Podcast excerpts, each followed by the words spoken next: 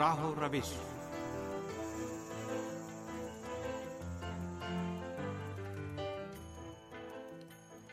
عزیز سامعین، پروگرام راہ و روش کے ساتھ حاضر خدمت ہیں تاہا شمیم کا سلام قبول کیجیے۔ سامن اس سلسلے کا یہ تیسرا اور آخری پروگرام ہے۔ امید ہے کہ آج کا پروگرام بھی آپ کو پسند آئے گا۔ پروگرام کے آخر تک ہمارے ساتھ رہیے گا۔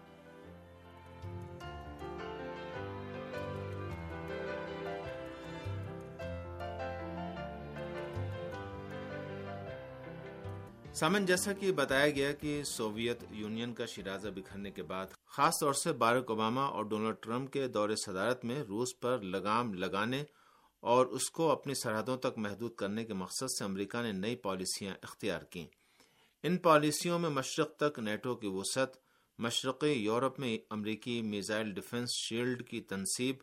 بحران یوکرین، ایران کے ایٹمی پروگرام کے تعلق سے بالواسطہ اور بلاواسطہ تنازعات اور بحران شام کی طرف اشارہ کیا جا سکتا ہے۔ ادھر روس یورپی یونین کے ساتھ تعلقات میں سرد مہری اور یورپی یونین کی طرف سے روس پر عائد پابندیوں کے پیش نظر امریکہ کے ساتھ اپنے تعلقات میں کشیدگی کو کم کرنے کی کوشش کر رہا ہے تاکہ یورپی یونین کی پابندیوں سے پیدا شدہ مشکلات کو کچھ کم کر سکے۔ سیاسی مبصرین کے مطابق عالمی ڈھانچوں میں امریکہ اور روس کی پوزیشن کے پیش نظر، جیسے کہ دونوں ممالک کا تعاون ان کی اسٹریٹجی میں قربت کا سبب نہیں بنتا ہے۔ اسی طرح ان کے تعلقات میں موجود اختلافات کا مطلب بھی تمام دو طرفہ تعلقاتی راستوں کا ختم ہونا نہیں ہے۔ اس کا مطلب یہ ہے کہ ایک دوسرے کے بارے میں مختلف ممالک کا طریقہ کار اور رویہ، بین الاقوامی نظام میں ان کی پوزیشن اور ان کے اثر و رسوخ کے پیش نظر تشکیل پاتا اور اس پر عمل کیا جاتا ہے۔ اس سلسلے میں روس کے بارے میں امریکی صدر ڈونلڈ ٹرمپ کا رویہ دو پہلوؤں کا حامل ہے، ایک مرحلہ وار دباؤ اور دوسرا مرحلہ وار تعاون پر استوار ہے۔ اگرچہ ٹرمپ نے بعض بین الاقوامی مسائل کے حل اور امریکی خارجہ پالیسی کو آگے بڑھانے کے لیے مرحلہ وار تعاون کے ذریعے روس سے استفادہ کیا، لیکن اس کے ساتھ ساتھ دو طرفہ تعلقات میں مستقل عنصر کی حیثیت سے روسی اسٹریٹجی کی رفتار پر پابندی بھی ٹرمپ کے ایجنڈے میں شامل رہی ہے۔ امریکہ اور روس کے درمیان ایک عالمی تنازعہ پران مقاصد کے لیے ایران کا ایٹمی پروگرام بھی رہا ہے، جو ٹرمپ کے دور صدارت میں بڑی شد و مت کے ساتھ جاری رہا۔ پران مقاصد کے حامل ایران کے ایٹمی پروگرام سمیت ایران سے متعلق مسائل کے بارے میں روسی مواقف ایک بڑی طاقت کی حیثیت سے روس کی پوزیشن اور روس اور ایران کے خاص تعلقات کے مد نظر امریکہ کے لیے بہت اہمیت رکھتے ہیں۔ وہ اس لیے کہ ایران سے متعلق کوئی بھی مسئلہ اس کی سرنوشت میں مؤثر واقع ہو سکتا ہے۔ اسی وجہ سے امریکہ نے خاص طور سے ایٹمی شعبے میں ایران اور روس کے تعلقات کو محدود کرنے کی بہت کوشش کی۔ البتہ بعض سیاسی حلقے اس نظریے کو کہ روس کو اپنی علاقائی حریف طاقت کی حیثیت سے ایران کے طلوع سے تشویش ہے، مسترد نہیں کرتے ہیں اور ان کا خیال ہے کہ اسی وجہ سے روس ایران کی طاقت میں اضافے کے بارے میں احتیاط سے کام کر رہا ہے۔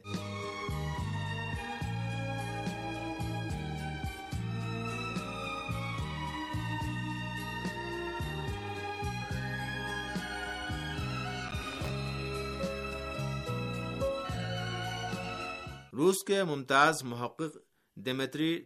ترنن کا دعویٰ ہے کہ روس کے نزدیک ایک طاقتور ایران روس کو خطروں سے دوچار کر سکتا ہے۔ روس کے بعد گیس کے سب سے زیادہ ذخائر کا حامل ایران روس کی توانائی کی منڈی میں روس کا مضبوط حریف ہے اور ایٹمی ایران بھی وسطی ایشیا اور قفقاز کے علاقے پر روسی تسلط کے لیے مشکلات کھڑی کر سکتا ہے۔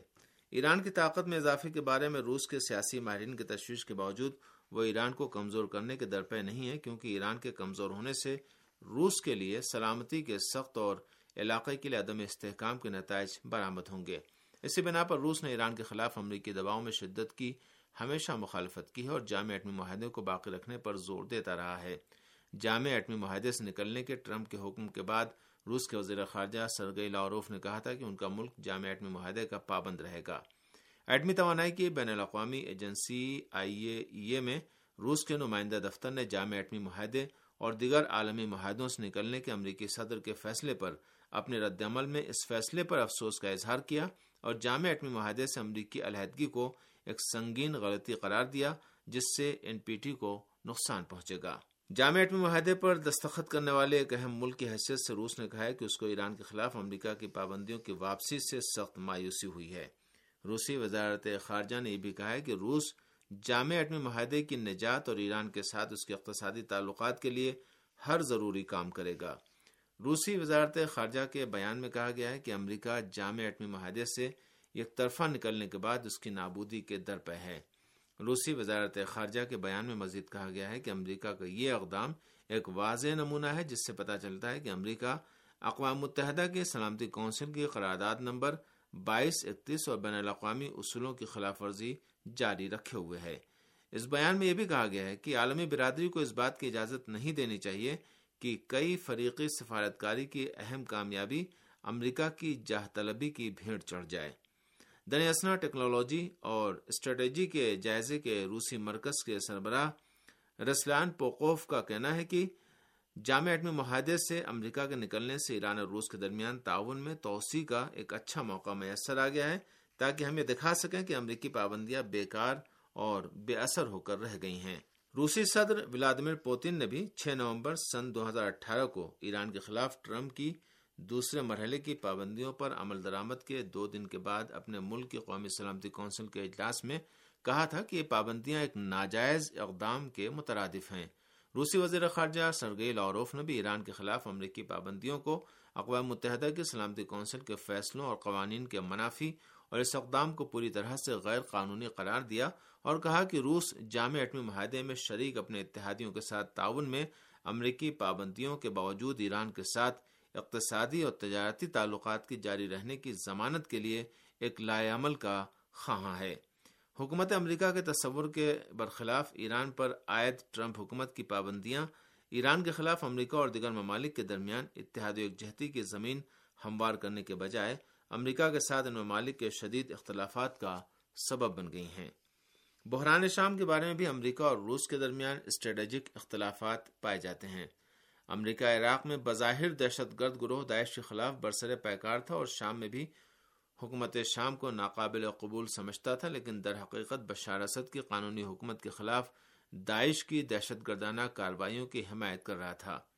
بنا بنی شام میں امریکہ کے غلط رویے نے روس کو شام میں اپنی پوزیشن پہلے سے زیادہ مستحکم کرنے اور اپنی روایتی موجودگی کو جاری رکھنے کا موقع فراہم کر دیا۔ ایران کے ماہر سیاسی تجزیہ کار حسین دہشیار کہتے ہیں کہ امریکی پالیسی سازوں کی غلطیوں اور خامیوں نے روس اور اس کے اتحادی ممالک کے داخلے اور بحران شام میں ان کے اثر انداز ہونے کے لیے وسیع دروازہ کھول دیا۔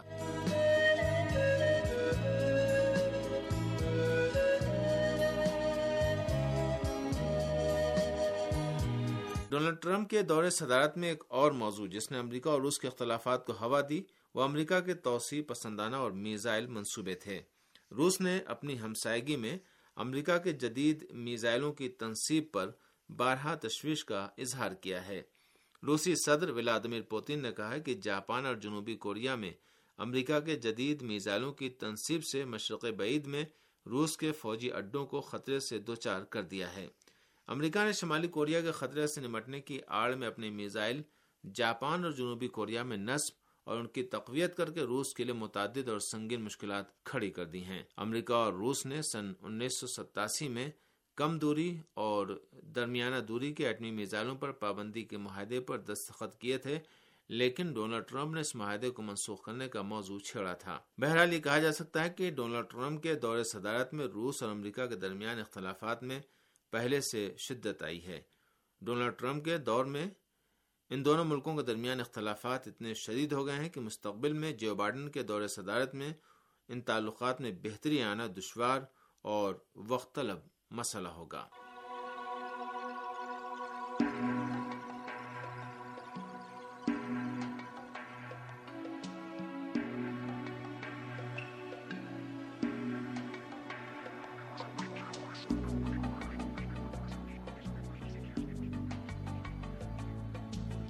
تامر اسی کے ساتھ اس پروگرام کا وقت بھی یہیں پر اپنے اختتام کو پہنچا۔ اگلے پروگرام تک کے لیے آپ سب سے اجازت چاہتے ہیں۔